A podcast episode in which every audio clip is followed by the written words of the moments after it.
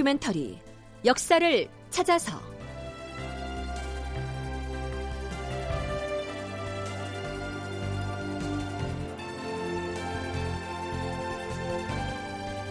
제 736편 선조 정철을 유배지로 내치다. 극본 이상락 연출 최홍준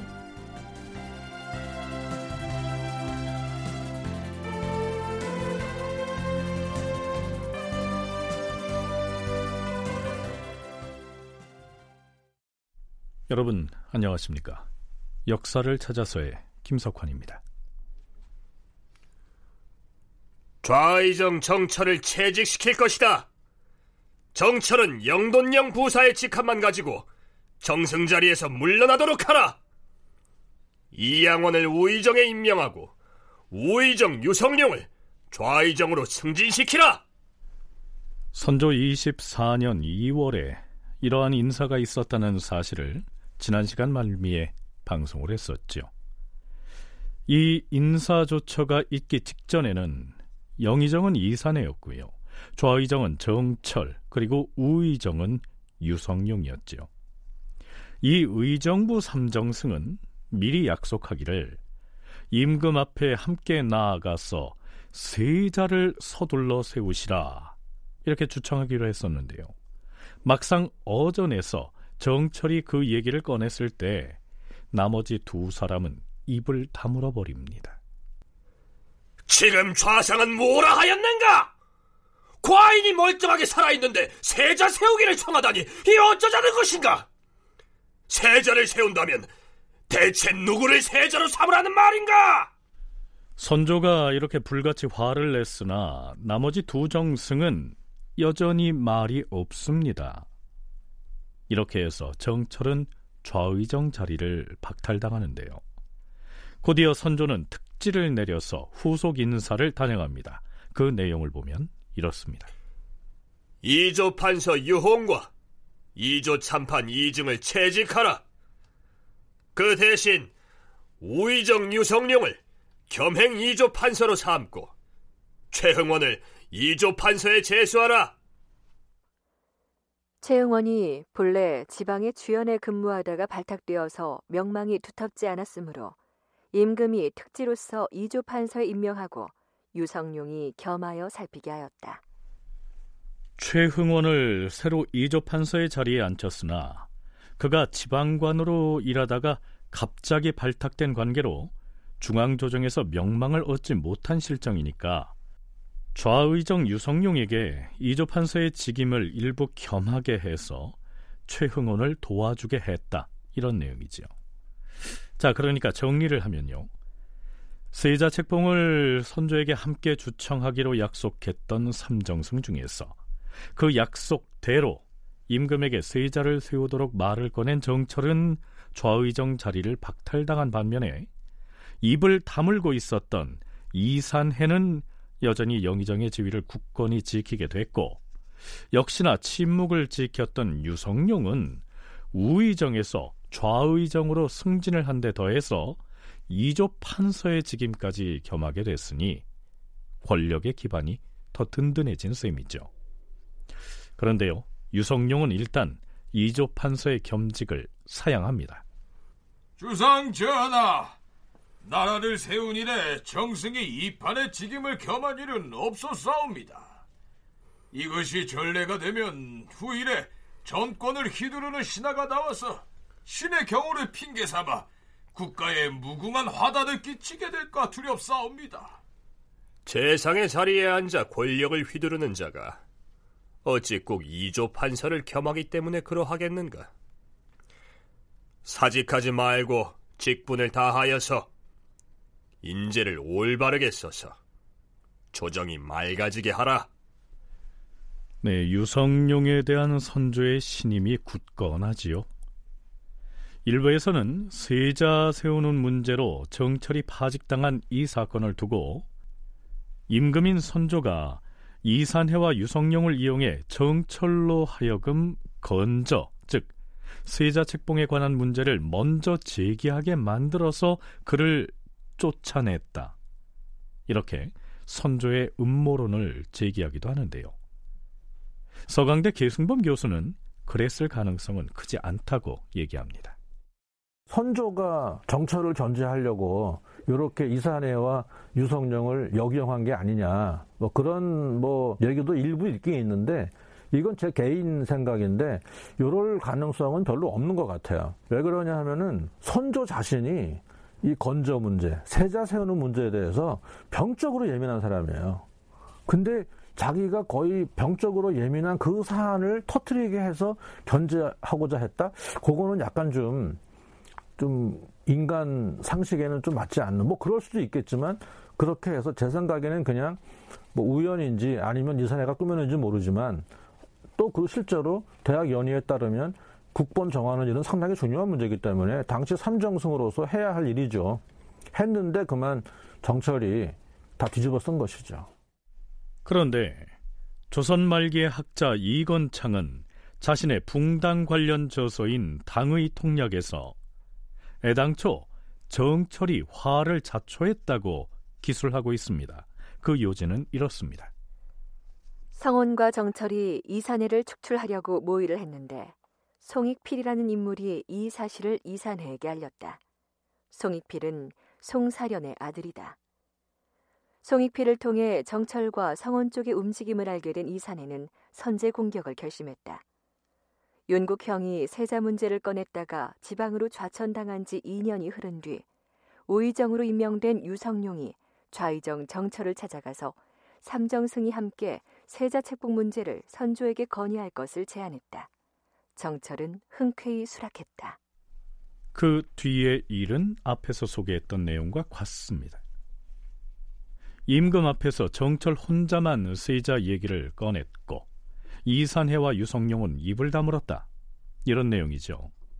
물론 이 당의 통략에 실린 내용이 사실인지의 여부는 알 수가 없지요. 하지만 이산해는 신성군의 외삼촌 김공양과 짜고서 정철이 신성군과 그의 어머니 인빈 김 씨를 죽이려고 한다고 선조에게 고하게 했다는 등의 기록도 전하고 있었어요. 정철을 내치는 공작을 했다는 혐의를 벗어나기가 어려울 것 같습니다. 한국학 중앙연구원 원창의 책임연구원은 이산해라고 하는 인물에 대해서 이렇게 얘기합니다.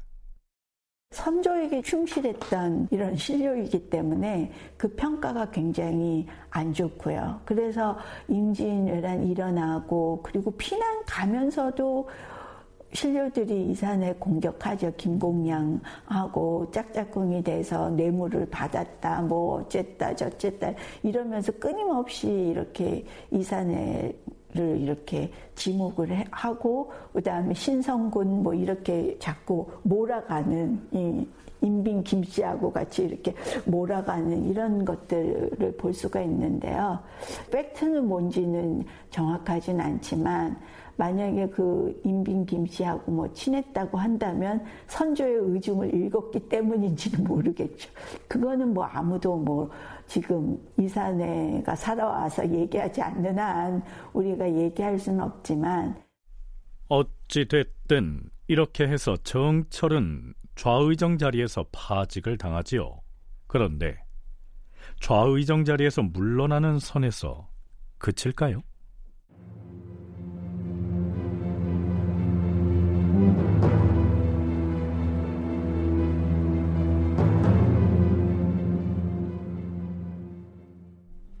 선조가 정철을 정승의 자리에서 내치는 모습을 봤으니 대간에선 아하 임금의 마음이 이미 정철을 떠났구나 하고 직감했겠죠.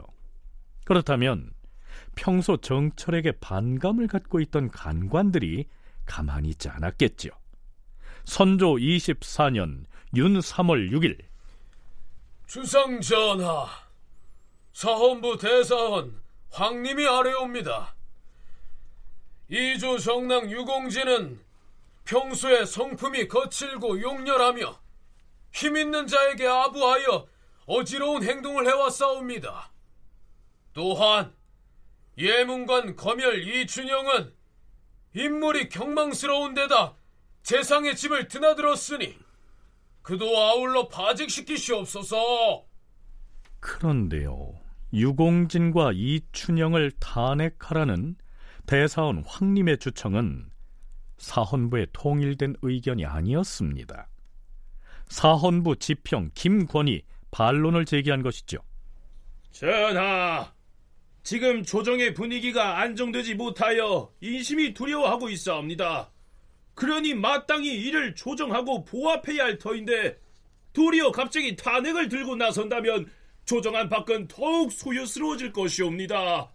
따라서 유공진과 이춘영을 탄핵해야 한다는 대사원 황님의 견해는 신의 소견과는 다르옵니다. 전하, 지평 김건만이 반대할 뿐 그를 제외한 사원부의 간관들은 모두 유공진과 이춘영의 탄핵에 의견이 일치하옵니다.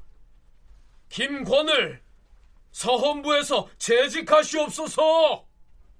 이조 정랑 유공진이 조정을 어지럽혔다 했는데 이는 무엇을 두고 하는 말이며 예문관 거멸 이춘영이 재상의 집을 드나들었다 했는데 어느 재상을 두고 하는 말인가? 유공진은 영돈령 정철에게 아부하였으며 이춘영은 자신의 외숙인 백유함의 권세를 믿고 정치를 논평하기 일쑤여서 한때 임무를 등용하고 내보내는 것이 그의 손에 달려 있었사옵니다. 음, 사실이 그러하다면 아랜대로 하라. 유공진이 평소 정철에게 아부를 했으니 파직을 해야 한다. 이렇게 주청을 하자 선조가 사헌부의 청을 받아들이지요. 탄핵의 사유치고는 좀 애매한데요. 사헌부의 이러한 탄핵 공세는 결국 정철을 겨냥한 것이었습니다. 아니나 다를까 이번엔 아예 사헌부와 사관원 양사가 합사해서 정철을 탄핵하고 나섭니다. 주상 전하, 정철은 성품이 편벽하고 의심이 많아 자신과 뜻이 같은 자를 좋아하고 다른 이는 미워할 뿐더러 자신을 좋아하는 사람들을 끌어들여 사사로이 파당을 하였사옵니다. 그리하여 그 문화에 모여드는 무리가 밤낮으로 문전성시를 이루고 또한 조정의 기강을 함부로 행하였사옵니다. 따라서 그 위험이 온 세상을 짓눌렀으므로 감히 이견을 말하는 자가 없었사옵니다. 뿐만 아니오라 권례에서 인사를 처리할 때에도 사사로이 이조 전랑을 불러서 아무개를 벼슬 자리에 천과하도록 지휘하여 정사를 지체되게 하였사옵니다.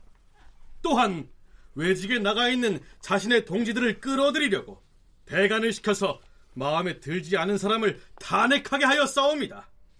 또한 위에서 판결한 송사도 관원을 협박하여 판결을 고치려고 하였사오며 전라도 유생 정함수를 잡아올 때에도 그를 구해줄 계교를 교묘히 꾸며서 그를 신문받지 않도록 조처하였고 대간을 시켜서 그를 죄 주어선 안 된다는 상소를 올리게 하였사옵니다.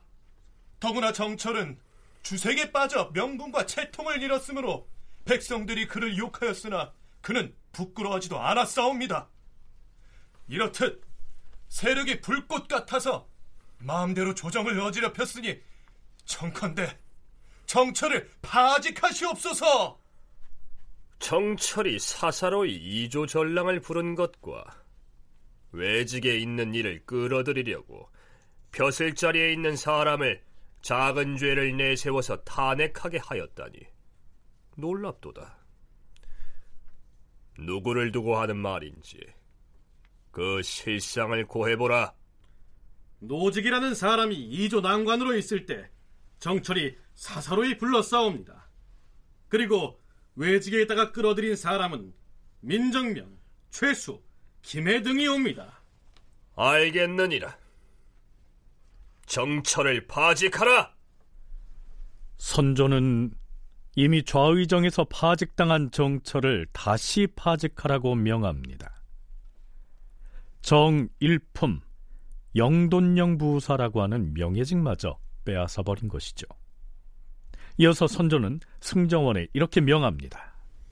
예부터 대신을 파직하여 내칠 때에는 조당에 방을 붙여서 천하에 널리 알렸으니 이것은 그 죄상을 백성들에게 밝혀서 후세 사람들에게 경계로 삼기 위함이다.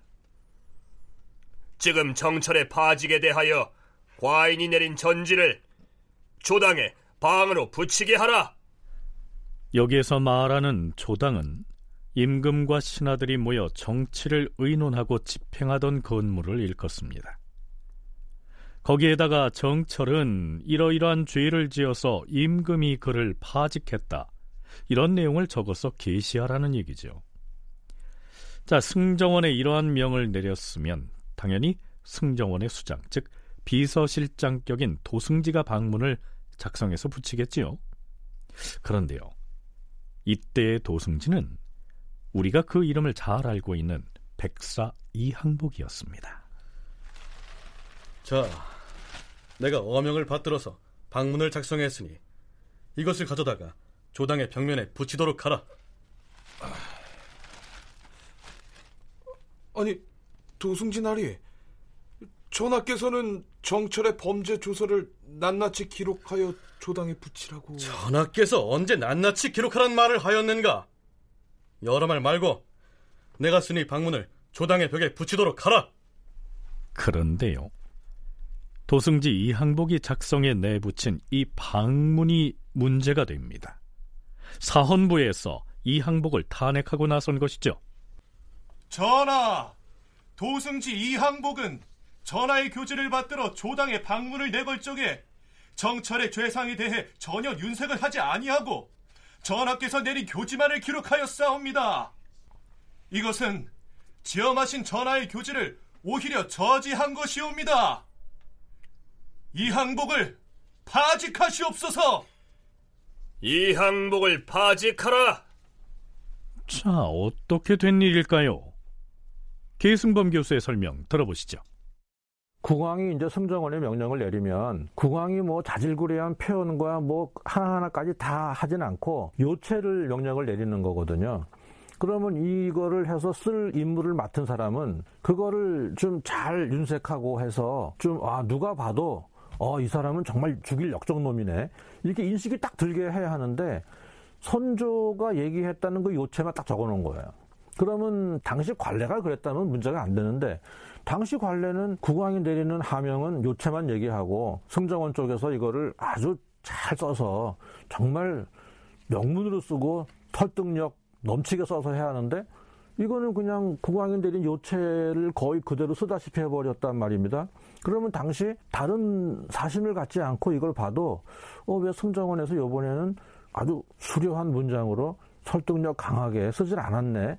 그런 말이 나올 수가 있는데 조당에 붙일 방문을 작성하도록 명을 내렸으면 정철의 죄상을 세세히 기술했어야 하는데 이 양복은 선조가 언급한 내용만 건조하게 썼을 뿐 전혀 윤색을 하지 않고 내붙였다가 도승지 측에서 파면당한 것이죠.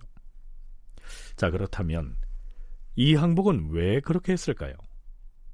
아마도 기축옥사의 위관을 맡겨서 동인 세력을 내치는 데 정철을 이용했던 선조가 이제는 태도를 바꿔서 오히려 정철을 내치려고 하자 이 항복은 그걸 못마땅하게 여겨서 임금에게 무언의 항의를 한 것은 아닐까요? 뒷날 이 항복의 지휘자 박미가 작성한 백사선생 연보에는 이렇게 기술돼 있습니다. 이때 당쟁의 폐해가 더욱 심해지니 그 공격의 목표가 정철을 향하였다.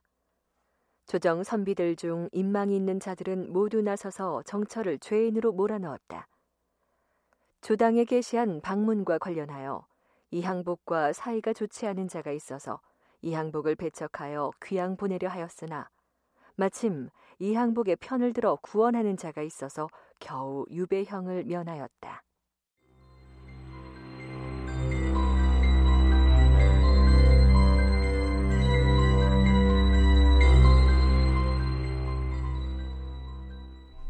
임금인 선조의 뜻이 어디에 있다는 것을 파악한 사헌부와 사관원에서는 정철과 그 일파에 대한 공격의 고삐를 다잡습니다. 전하, 정철, 배규함, 유공진, 이춘영의 죄에는 지극히 간용하옵니다. 신등은 대간으로서 이들의 죄를 즉시 바로잡지 아니하였으니 그 책임이 막중하옵니다.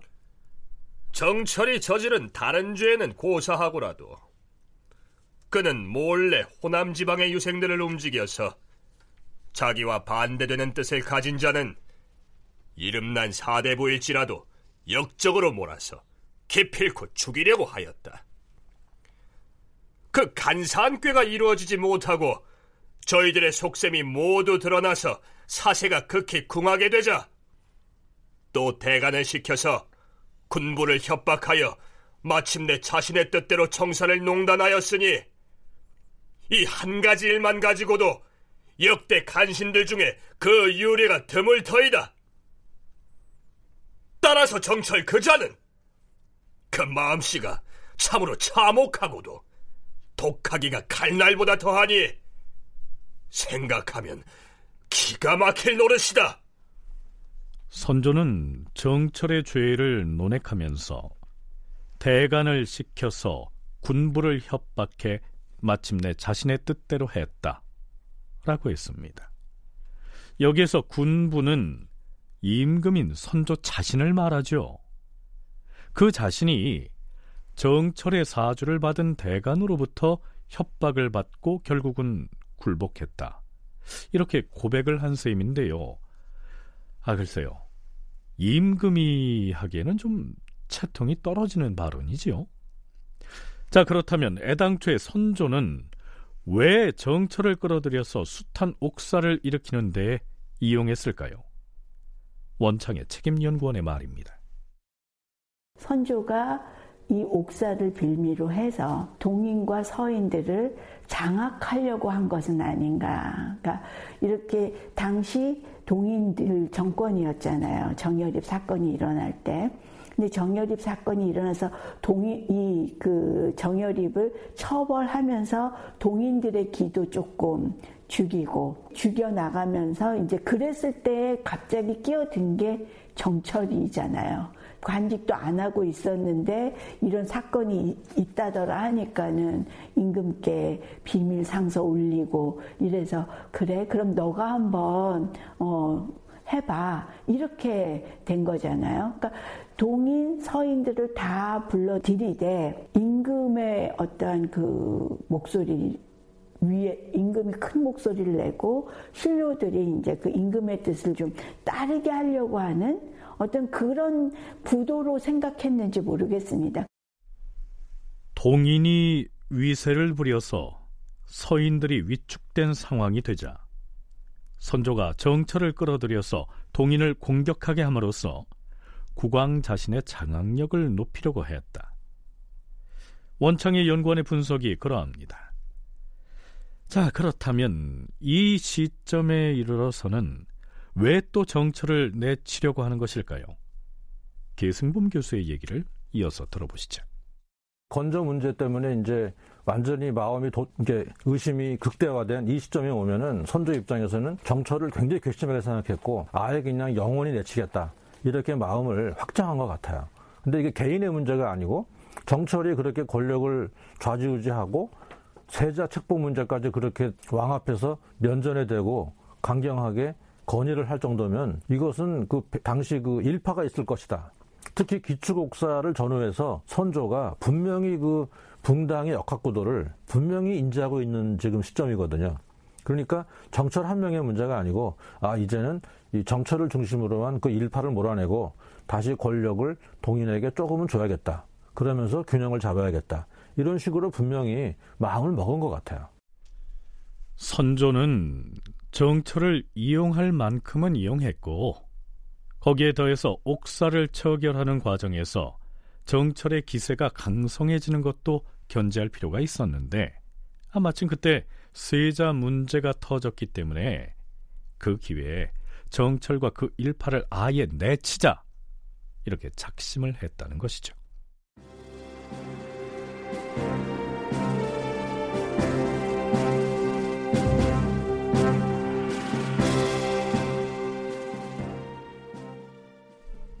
선조가 정철을 겨냥해 극언에 가까운 비난을 쏟아냈으니 다시 대간의 호응이 있어야겠지요.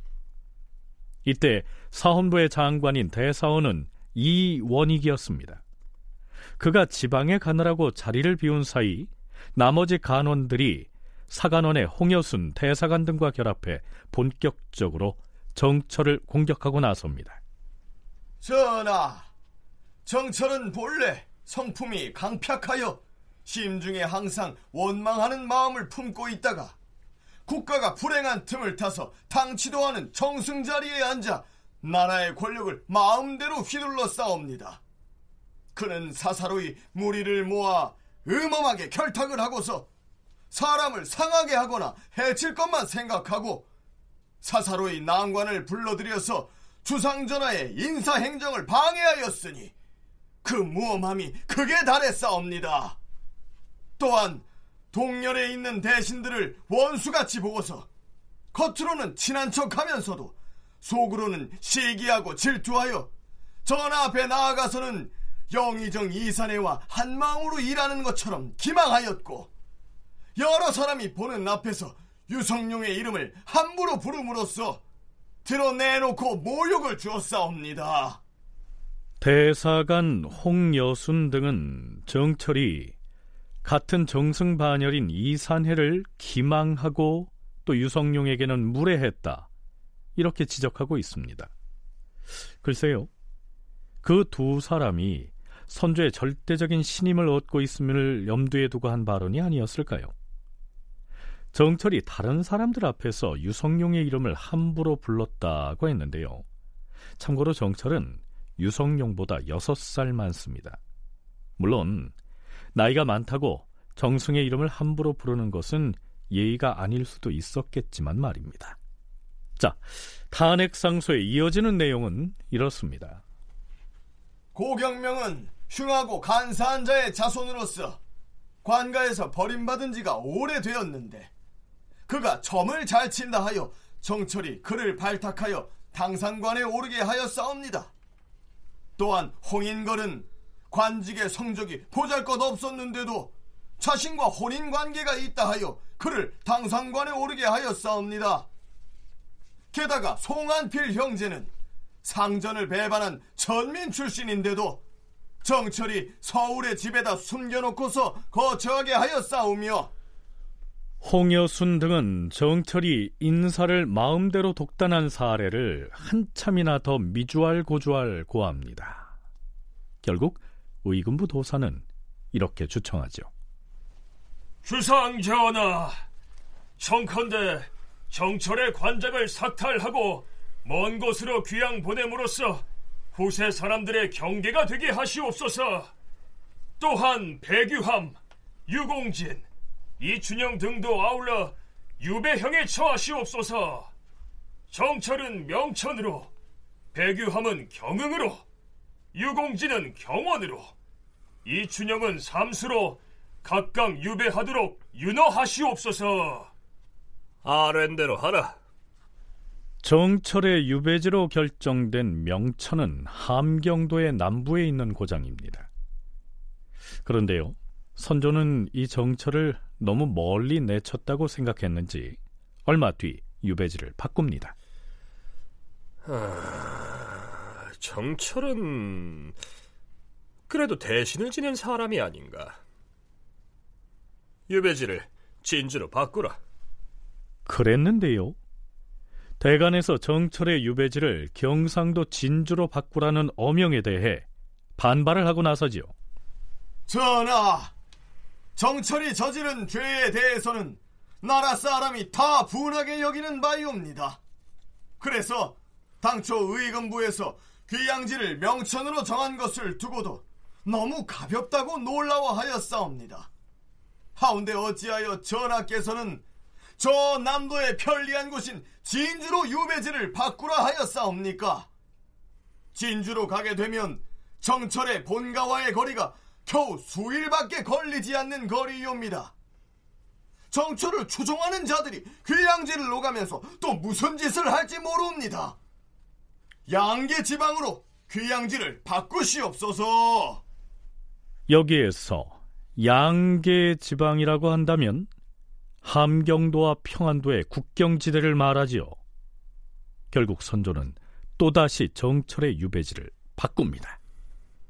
정철을 강계로 이배하라. 이배하라 하는 이 말은 유배지를 옮기라는 말인데요. 강계는 평안북도의 북단 오지에 속하는 곳이지요. 기축옥사의 과정에서 위세를 떨쳤던 정철이 반역 죄인이 아닌 바에 그런 오지로 귀양살이를 떠날 줄 누가 알았겠습니까? 원창의 연구원은 정철이 본래 급하고 과격한 성품인데다가 임금인 선조의 마음을 헤아리지 못했기 때문에 자초한 측면이 있다고 얘기합니다. 권한을 줬을 때 어느 정도 이게 조금 임금님하고 이게 그 수준을 좀 맞춰서 임금을 더 위에 놓고 자기가 이렇게 어느 정도 뜻을 따라가는 이런 모습을 보이면 좋은데 그래 위관으로 한다 이렇게 되면 쫙 뭔가를 해서 이렇게 업적을 보여주고 싶은 이런 그 성향이었던 것 같아요. 굉장히 적극적인. 그렇게 하니까 시켜놓고도 싫은 거예요. 임금의 입장에서는. 왜? 자꾸 나한테 도전하는 것처럼, 나를 무시하는 것처럼 보이고, 이게 어쩌면 정상적인 그런 그 과정을 거쳐서 왕이 오른 것이 아니기 때문에 갖는 또 선조의 자격지심일지도 모르지만 어쨌든 선조가 자기가 전국을 주도하고 싶은데 이렇게 맡겨놓으면은 이렇게 튀니까. 네, 한마디로 정철의 튀는 성격이 문제였다 하는 얘기입니다. 정철은 의군부 도사 이태수에 의해 압송돼서 멀리 북방을 향해 귀향길에 나섭니다. 이때 정철은 자신을 실컷 이용만 하고 이렇게 가차없이 내친 선조에 대해서 원망하는 마음이 없었을까요? 그럼에도 불구하고 정철은 선조를 충심으로 사모했을지도 모릅니다. 이보다 3년 전인 선조 21년에 탄핵을 받고서 조정에서 밀려나 고향인 전라도 담양의 창평으로 내려가 있을 때 정철은 그 유명한 사미인곡을 짓는데요. 임금을 향한 사모의 정을 사랑하는 임과 이별한 여인의 애절한 마음에 빗대어서 쓴 우리 가사문학의 걸작이지요. 아마도 정철은 유배지인 강계를 향해 떠나면서도 자신이 고향에서 지었던 바로 그 사미인곡을 마음속으로 읊조렸을지도 모릅니다.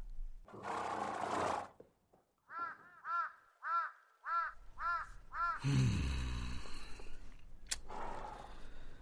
내가 가야 할 곳이 평안도 강계라고 하였던가. 어명을 받았으니 그럼 떠나야지. 자, 의금부 도사는 길을 안내하시게. 출발하세.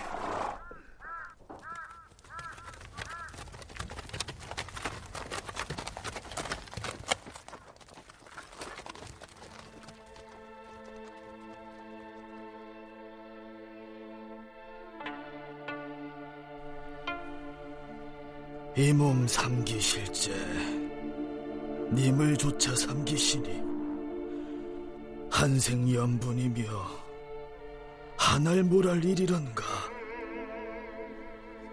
이 몸이 태어날 때에 임금을 따라 태어났으니 한평생 함께 살아갈 인연인데 어찌 하늘이 모를 일이던가?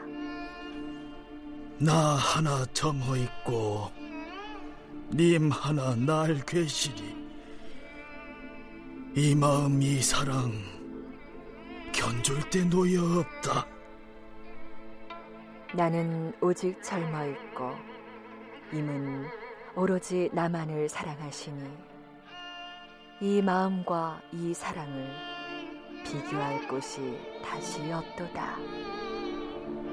평생에 원하요되 한대 내자 하였더니 늙거야 무사일로 외워두고 그리 난고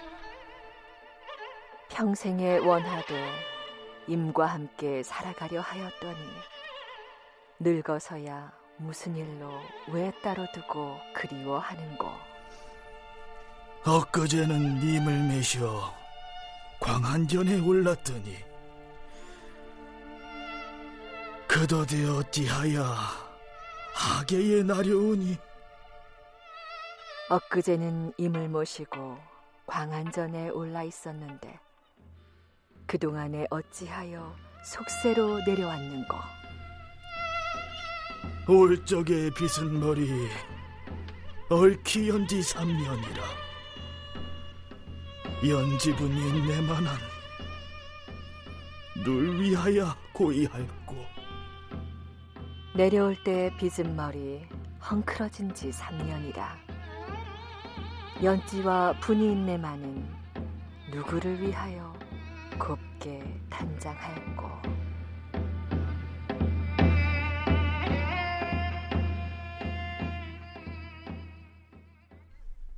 네. 정철이 지은 삼위인곡의 앞대목의 일부를 알아듣기 쉽도록 임의로 조금 고쳐서 소개했는데요. 앞에서 정철이 임금을 모시고 광한전에 올랐다고 했지요. 이 광한전은 멀리 달나라에 있다고 하는 상상 속의 궁궐을 일컫습니다. 연집은 인내만한 눌 위하야 고이할고 라고 하는 대목에서 선조 임금을 향한 정철의 절절한 사모의 정이 느껴지지 않습니까? 자, 그런데요.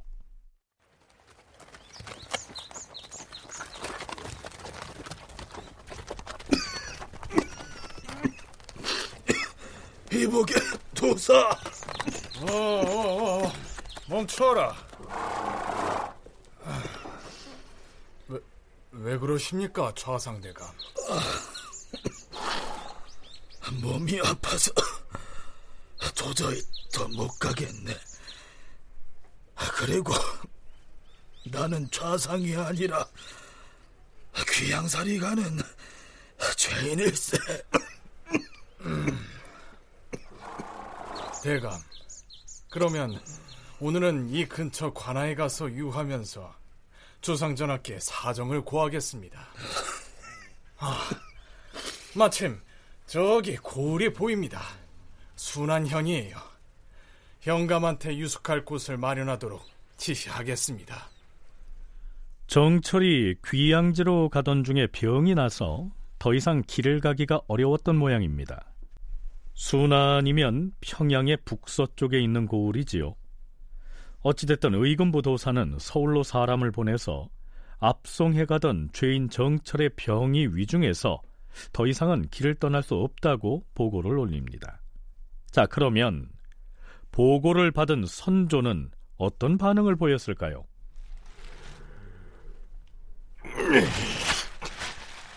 뭐라? 의금부 도사 이태수 이자가 도대체 조정을 두려워할 줄 모르는구나. 간사한 역적을 압송함에 있어 제멋대로 머뭇거리며 지체를 하다니 당장 이태수를 잡아다가 추국하여 죄를 정하고 다른 도사를 보내어서 대신 압송하게 하라. 정철은 타고난 성품이 교활하고 간사하여 유배지에 도착하면 자빈들과 서로 소통을 하여 또 어떤 죄를 저지를지 모르니 엄히 위리를 가하여 지키도록 하라. 위리를 가해 지키라. 즉 위리 안치하라는 것입니다. 죄인이 귀양살이하는 집에 가시 울타리를 쳐서 가두어두라는 얘기입니다. 한때나마 임금을 사모해서 삼위인곳까지 지어 읊었던 정철에게 임금인 선조의 이러한 조치는 너무 가혹하다고 느껴지지 않으십니까? 선조의 이 심리를 어떻게 이해해야 할까요? 계승범 교수는 정철이 무엇보다 세자 문제를 꺼내서 영린을 건드렸기 때문이라고 말합니다. 이 세자 문제, 건저 문제를 너무 직설적으로 건드렸기 때문인 것 같아요. 당시 그러니까 선조가 누군가라고 하는 걸 정확히 알아야 하는데 항상 제위한 직후부터 자신이 지금 앉아 있는 이 왕으로서의 지위를 지키는데 거의 뭐 그 병적으로 몰두한 사람이거든요. 근데 그러니까 근데 그 문제를 대놓고 건드린 거예요. 더, 더군다나 이게 무슨 뭐 제야의 유생이 올린 상소도 아니고 지금 자기가 기초국사 과정에서 그렇게 뒷배를 봐주고 밀어주었던 정철 권력을 주게 했던 그 정철이 지금 자기의 거의 그 지금 굉장히 그 어떤 그 아픈 상 아픈 게 아니라 건드려서는 안 될 영린을 단도직입적으로 와서 전하 세자를 빨리 책봉하시죠. 이런 말을 한 거에 대해서 이것은 저는 한마디로 말하면 영린을 건드린 게 아닌가. 자, 그런데요. 얼마 지나지 않아서 바로 임진왜란이 일어났고요. 선조는 허겁지겁 도성을 버리고 의주로 피난을 하지요. 이것을 역사에서는 선조의 의주 몽진이라고 이야기합니다. 바로 이 의주 몽진 때 선조를 보필해서 의주까지 따라간 사람이 바로 강계에서 귀양살이를 하고 있던 정철이었습니다. 그때는 뭐냐 하면은 국왕 선조도 위기에 처하니까 이제는 자기 신하들 중에서도 자기하고 감정이 있는 사람이 많으면 안 되거든요. 감정이 많은 사람이 많다면 이 누란 지세의 위기를 처해서 국왕 자기한테 정말 칼을 꽂을 사람이 나올 수도 있는 거예요. 그러니까 왕조 국가에서 왕이 도성을 버리고 도망간다? 이거는 굉장한 위기인데 모든 사람을 그러니까 회유하려고 그러는 것이죠. 정철 또한 워낙 권력 지향적인 사람이기 때문에 그걸 기회로 삼아서 또 이렇게 또 선조하고 화해하려고 하고 그렇게 볼 수 있죠. 조선시대 군신 관계에서 선조와 정철만큼 곡절이 많았던 관계는 그 사례를 찾아보기가 쉽지 않을 텐데요. 의주 몽진 얘기는 나중에 조선과 일본의 7년 전쟁을 다룰 때 더 자세히 탐색하기로 하죠.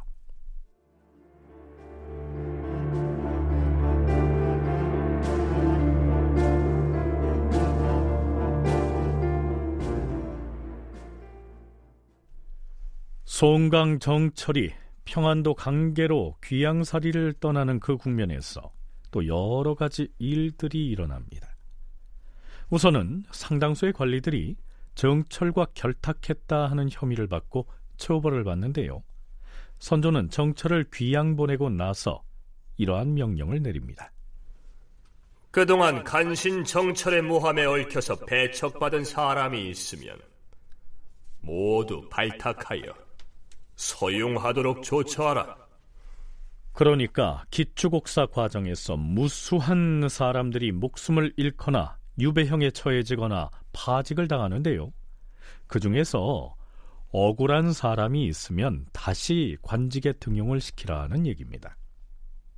글쎄요.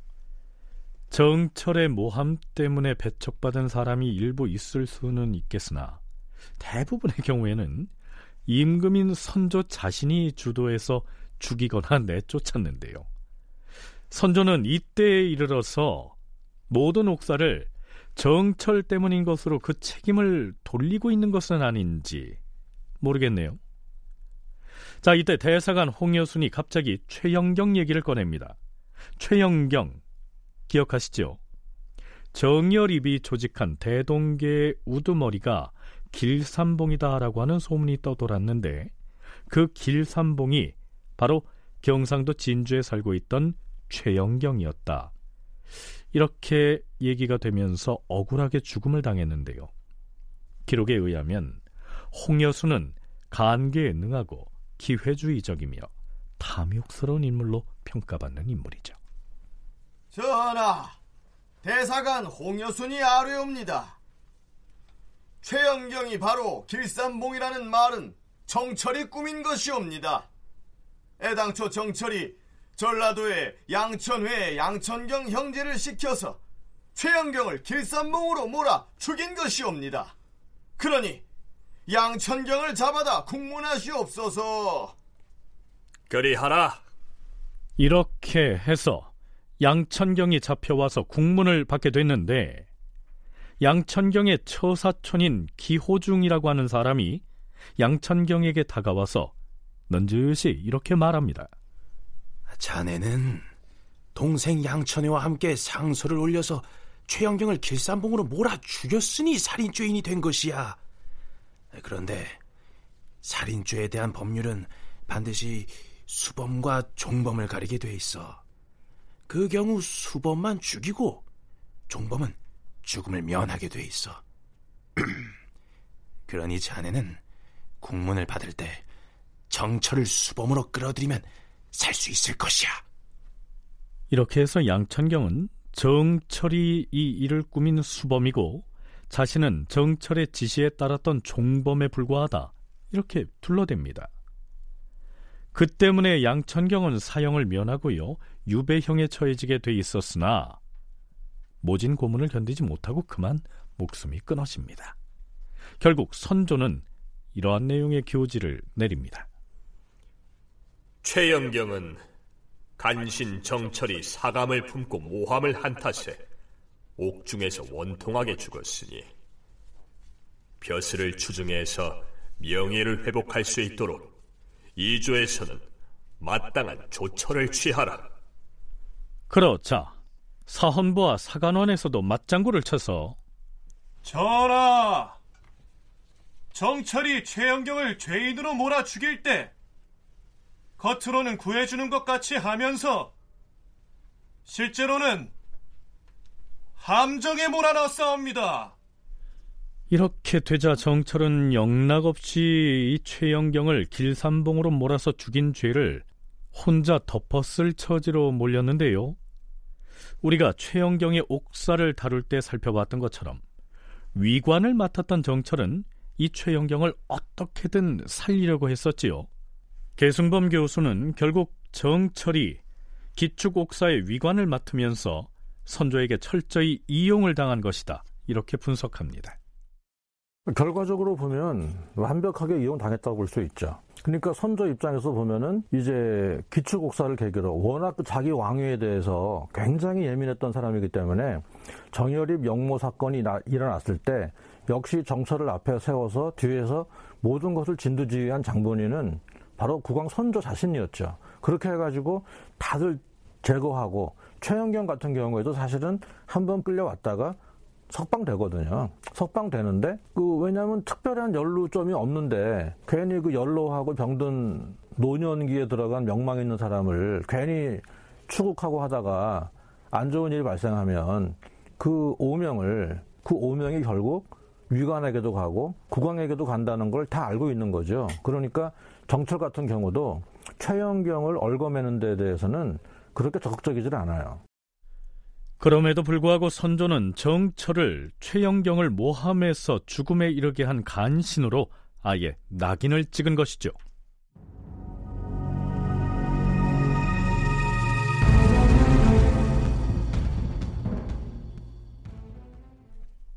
앞에서 선조가 최영경은 간신 정철이 사감을 품고 모함해서 죽게 만들었다라고 했을 때 사원부와 사관원에서도 맞장구를 쳤다고 했는데요. 그게 아니라고 홀로 다른 목소리를 내는 사람이 있었습니다. 사관원 정원 박동열이었습니다. 이 박동열은 임금인 선조를 향해서 이렇게 따집니다.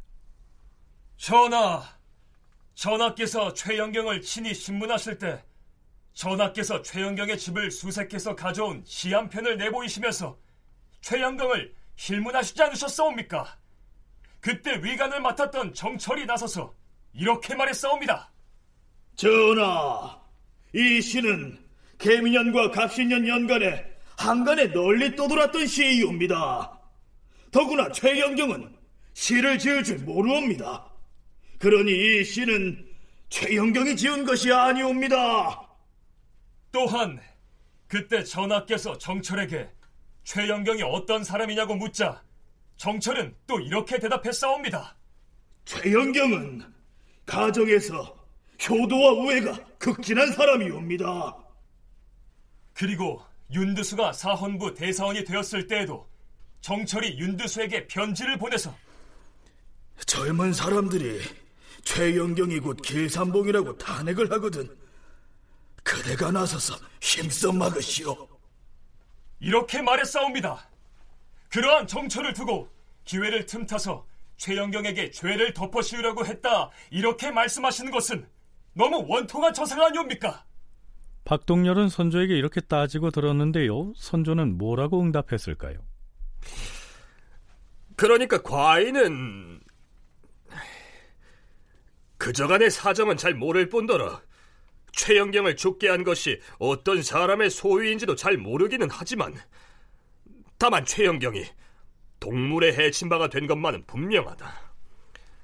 나는 놓아주라고 미용했는데 마침내 죽음을 미연하지 못하였고 옥중에서 죽었는데도 스스로 죽었다는 명목을 씌웠으니 천지간의 그 원통함이 지극하다 할 것이다. 아, 나는 지금이야 임금의 자리에 있지만 조만간 물러날 사람이다. 따라서 과인이 살아있을 때 그 원통함을 풀어주어야만 저 세상에 돌아가서 최영경을 만나더라도 부끄러움이 없을 것 아니겠는가? 한 사람의 손으로 천 사람의 눈을 가리기는 어렵다는 옛 사람의 시가 있듯이 이 일의 시시비비는 공론이 스스로 판가름할 것이다. 나는 지금 마치 바늘방석에 앉은 것 같으니 나 같은 혼미한 사람이 어찌 그 일의 자초지종을 알 수가 있겠느냐? 선조는 사관원 정원 박동열의 항변에 대해서 이처럼 매우 의기소침한 태도를 보입니다. 간신 정철이 사감을 품고 모함을 해서 최영경을 죽였다? 이렇게 단호하게 일가를 했던 때와는 많이 달라진 모습이지요. 어찌됐든 박동열이 이렇듯 정철을 두둔하고 나서자 대사관 이기를 비롯해서 나머지 간관들이 다시 반격하지요.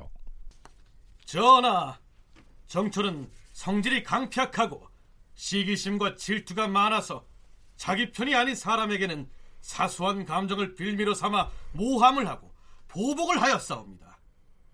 평소에 최영경이 그의 가락한 정상을 배척하는 발언을 했기 때문에 늘 악감정을 품고 있다가 정열입의 영모 사건이 일어나자 그 틈을 노려서 근거 없는 말로써 옥사를 만들어 최영경을 올가맨 것이옵니다. 그리하여 저희들이 착한 선비를 무고하여 죽인 정철의 죄를 논핵하려고 하였사온데 사관원 정원 박동열이 이 일을 제기하므로 공론을 도출하지 못하였사옵니다. 하오니 신들은 모두 대간의 직을 그만두겠사옵니다. 나는 다만 자꾸만 눈물이 흐를 뿐이다. 경들이 사직할 필요가 뭐 있겠는가? 그런데 박동열과 같은 의견을 낸 사람이 그 혼자만은 아니었습니다. 연려실 기술에는 이런 내용의 기사가 올라 있습니다. 홍문관의 정엽을 비롯하여 대간 중에서도 윤방, 신흠, 이경함, 이시발, 신경진, 이수강, 조수익 등이 나서서 사원부와 달리 정천을 두둔하는 의견을 주장하다가 모두 채직당하였다. 최영경의 옥사를 두고 이처럼 언론 3사 안에서도 의견이 분분하자 선조는 노골적으로 귀찮다는 반응을 보이죠. 이제 다들 그만하라. 정철에 대해서 말을 하려고 하면 내 입이 더러워질까 염려가 된다. 그냥 이대로 덮어두는 것이 좋겠다. 최영경의 죽음까지 정철의 모함과 계략으로 몰고 가려고 했던 선조의 시도는 성공을 거두지 못한 것 같습니다.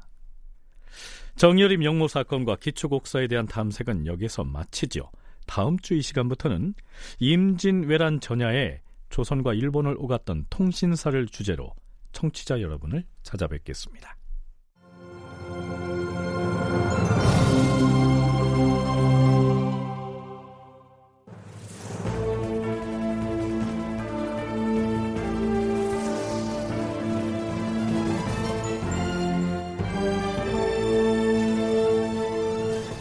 다큐멘터리 역사를 찾아서 제 736편 선조 정철을 유배지로 내치다 이상락극본 최홍준 연출로 보내드렸습니다.